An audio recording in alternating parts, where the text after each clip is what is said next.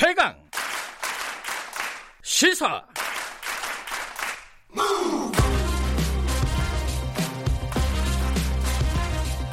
지금 여러분께서는 김경래 기자의 최강 시사를 듣고 계십니다.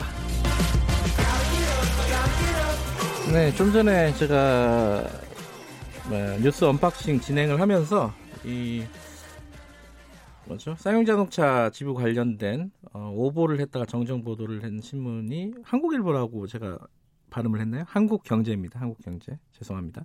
한국경제라는 말을 다시 한번 말씀드려야겠는 상황이 돼버렸네요. 자, 아까 말씀드렸듯이 자 교육부 차관 연결해서 지금 등교 대책 어떻게 되고 있는지 걱정이 굉장히 많습니다. 방역 당국도 걱정을 하고 있는 것 같아요. 학부모들뿐만 아니라 지금 어떤 대책이 있고 아까 얘기했듯이 에어컨 같은 거 그리고 뭐 마스크 이런 구체적인 어떤 지침이나 이런 것들은 어떤 건지 궁금한 부분들이 있습니다. 박백범 교육부 차관님 전화로 연결하겠습니다. 안녕하세요. 네, 안녕하십니까. 박백범입니다. 네. 일단 뭐, 어, 이렇게 등교를 결정하게 된 배경을 좀 먼저 들어야 될 것 같아요. 왜냐면은, 뭐 방역 당국 쪽에서는 좀 우려를 했다. 이 지금 계약을 하는 부분에 대해서 이런 얘기도 나오고 있거든요. 어떻게 결정을 하게 된 겁니까? 배경은?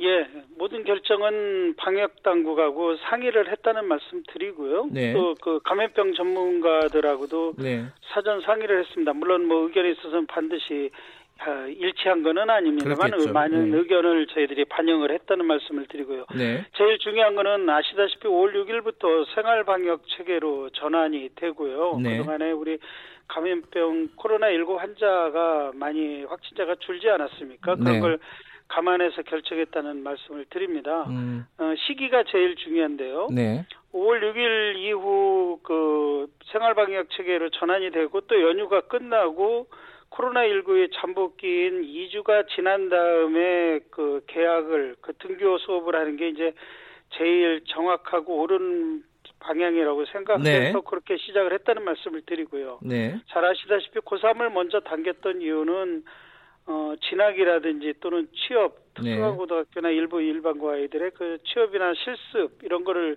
감안해서 했다는 말씀을 드, 음, 드립니다. 그래서 네. 고3의 경우에는 등교하기 일주일 전부터 온라인을 통해서 저희들이 자가 진단을 합니다. 네. 그래서 어, 미리미리 그 열이 나지 않는지 네. 증상이 없는지 체크를 하고 그런 경우에는 등교하지 않도록 그렇게 지도를 하겠다는 말씀을 음. 드리겠습니다. 그 6월 1일이 되면은 이제 전면적인 계약이 되는 거잖아요. 그죠? 예, 모든 그 학생들의 계약이 완료가 됩니다. 그, 그 부분에 대해서 좀 이견이 있었던 것 같더라고요. 그러니까 그 방역 전문가 그 이재갑 교수가 인터뷰를 한 걸 보면은 어, 고3이나 이런 부- 이런 학생들이 이제 계약을 하는 것은 어, 이해가 되는데 어, 예를 들어 이제 급하지 않은 학생들이 1학기 전체를 온라인 수업을 한다든가 이런 방안들을 좀 강구했으면 좋겠다라는 어, 얘기들, 의견들이 있었는데 이 부분은 교육부에서 받아들이지 않았다는 거예요. 그, 그렇게 하게 된 배경을 좀 여쭤보고 싶은 거예요.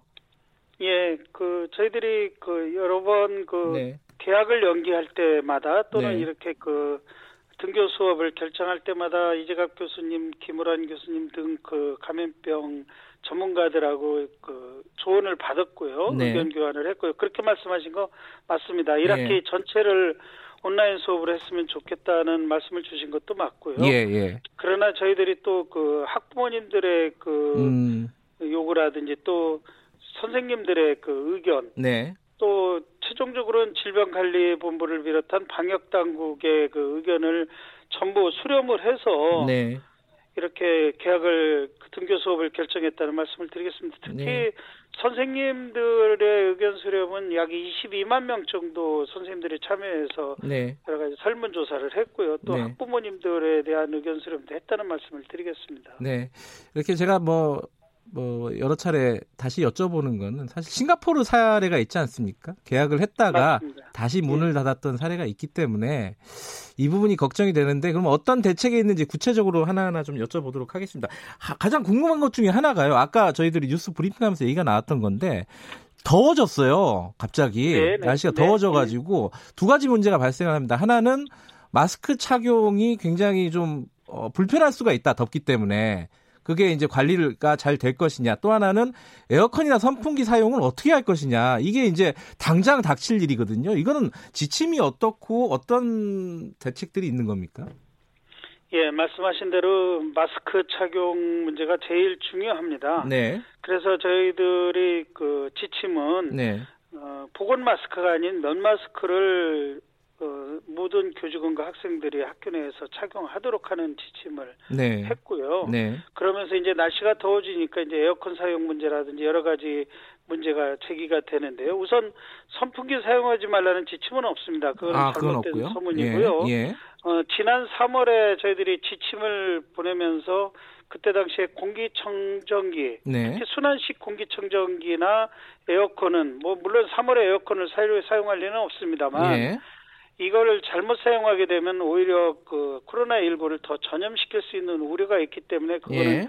중지시킨 거는 맞고요. 예. 이제 다시 5월이 됐기 때문에 네. 그 날씨와 맞춰서 에어컨 사용을 어떻게 할 것인가에 대한 그 지침 준칙은 따로 만들고 있다는 말씀을 드리겠습니다. 그래서 아, 어제 그 감염병 전문가, 환기 예. 전문가 이런 분들하고 지금 저희들이 그 지침을 만들기 위해서 음. 논의를 시작을 했고요. 또 네. 최종적으로는 역시 방역 당국하고 또 그 협의를 해서 네. 새로운 그 여름철에 맞는 방역 지침을 저희들이 만들어서 학교에다 안내를 할 예정입니다. 아, 그러니까 너무 에어, 걱정하지 예. 않으셔도 되겠다는 말씀을 드리겠습니다. 그러니까 에어컨을 어, 사용할지 말지는 아직까지 뭐 정확한 구체적인 지침은 나오지 않았다 이런 말씀이시네요, 예, 그죠? 예, 그렇습니다. 네, 음. 사용할 경우에는 어떤 방식으로 예를 들면 네, 어, 휴식, 휴식 시간마다 어, 창문을 그 환기를 시킨 다음에 사용한다든지 아니면 네, 에어컨을 사용하면서도 일부 창문을 열어놓는다든지 예. 뭐 이런 여러 가지 방안을 가지고 지금 논의를 하고 있다는 말씀을 드리겠습니다. 음, 그거는 지금 논의 중이니까 곧 나오겠네요, 그죠? 계약하기. 네네, 예, 계약 전에 저희들 음, 저 보내드릴 예정은 음, 있습니다. 그렇군요. 네.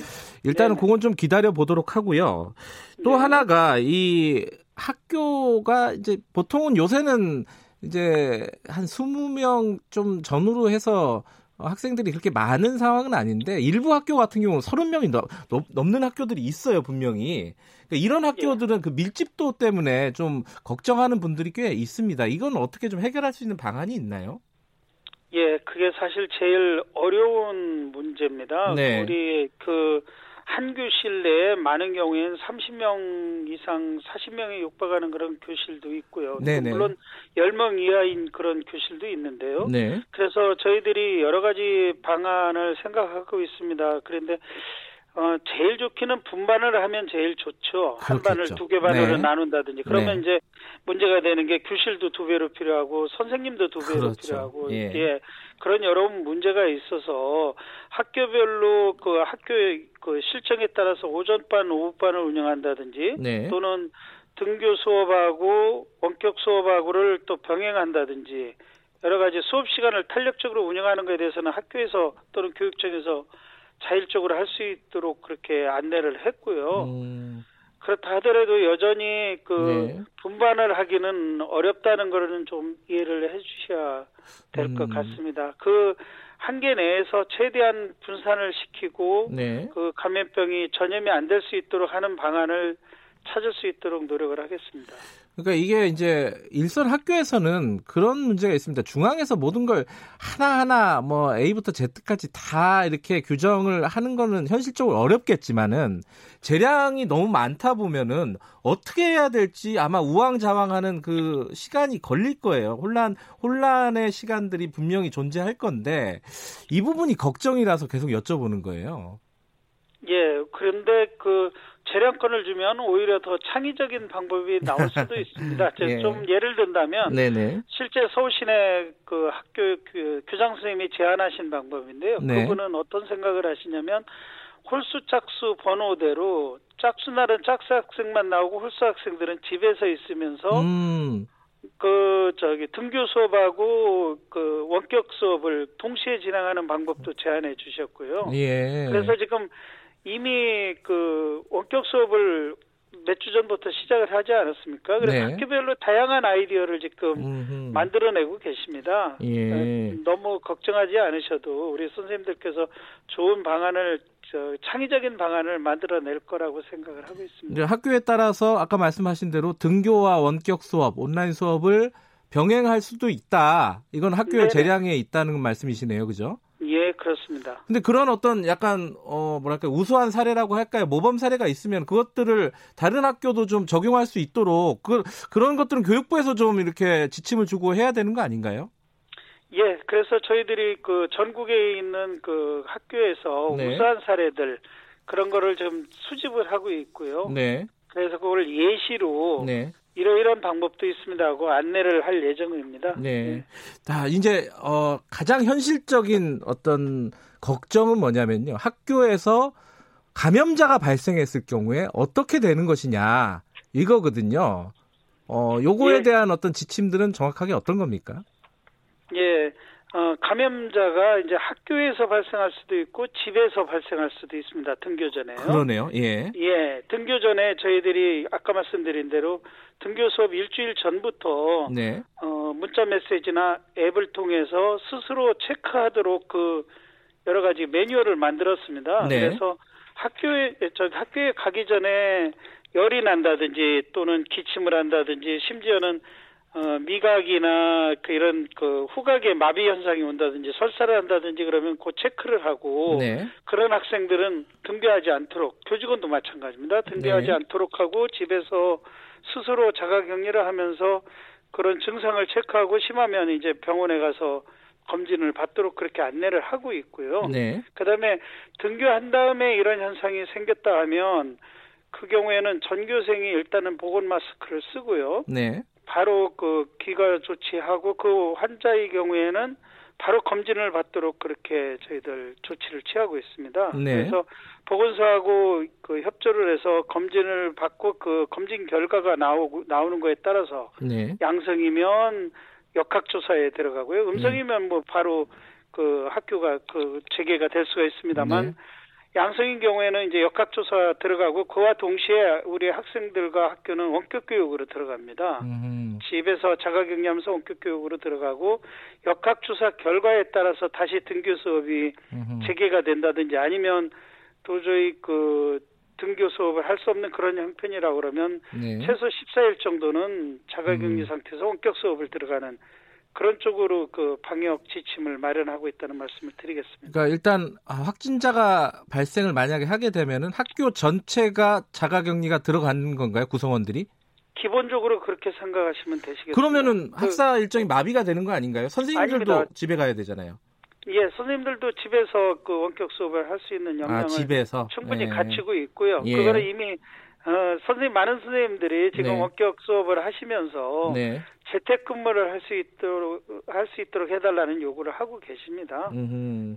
물론 학교에서 하실 수도 있고 네. 집에 가서 하실 수도 있습니다만 네. 일단 환자가 생기게 되면 재택에서 재택 근무를 하면서 음. 원격 교육을 하는 게 기본으로 하는데 네. 그건 반드시 14일을 할 필요는 없고요. 예. 역학조사 결과가 나오면 그 결과에 따라서 등교 수업 여부를 결정하시면 될 것 같습니다. 알겠습니다.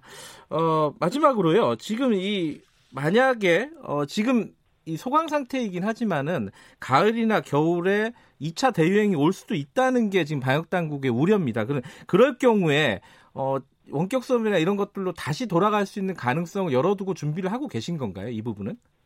예, 물론입니다. 예. 지금 선생님들하고 그 설문조사를 해보면 네. 꼭 그런 일이 안 생긴다 하더라도 그 네. 평상시처럼 등교 수업을 하더라도 앞으로는 원격 수업을 잘 적절하게 활용을 하겠다는 선생님들이 70%가 음. 넘습니다. 네. 마찬가지로 코로나19 상황이 학교별로 또는 지역별로 네. 다시 재발이 된다 한다면 즉시 원격 수업으로 전환을 해서 네. 이 학사 일정이 진행이 될 수가 있기 때문에 네. 이제 그 과, 과거처럼 휴업이 지속되는 상황은 음. 안 생길 수 있다는 그런 기대를 가져도 되, 겠다는 말씀을 드리겠습니다. 알겠습니다. 어, 차관님 이 문자 하나는 읽어드려야겠네요. 신승대님인데요. 그 청취자분이 교육당국과 방역당국의 고민을 충분히 이해합니다. 상황 대처 능력을 신뢰하는 국민들이 응원하고 있습니다. 한 번도 경험하지 못한 새로운 시도입니다. 시행착오를 통해 또 극복할 수 있는 지혜도 나올 수 있습니다. 이런 말씀 보내주셨습니다. 고생 많이 하신다는 말씀 하고 싶었던 것 같아요. 오늘 연결 감사합니다. 네, 감사합니다. 박백검 범 교육부 차관이었습니다. 자, 김경래 최강에서 1분 여기까지고요. 잠시 후 2부에서는요. 어, 미래통합당 원내대표 선거 전에 도전장 내민 김태흠 의원 만나보는 시간 가져봅니다. 자, 8시에 돌아옵니다.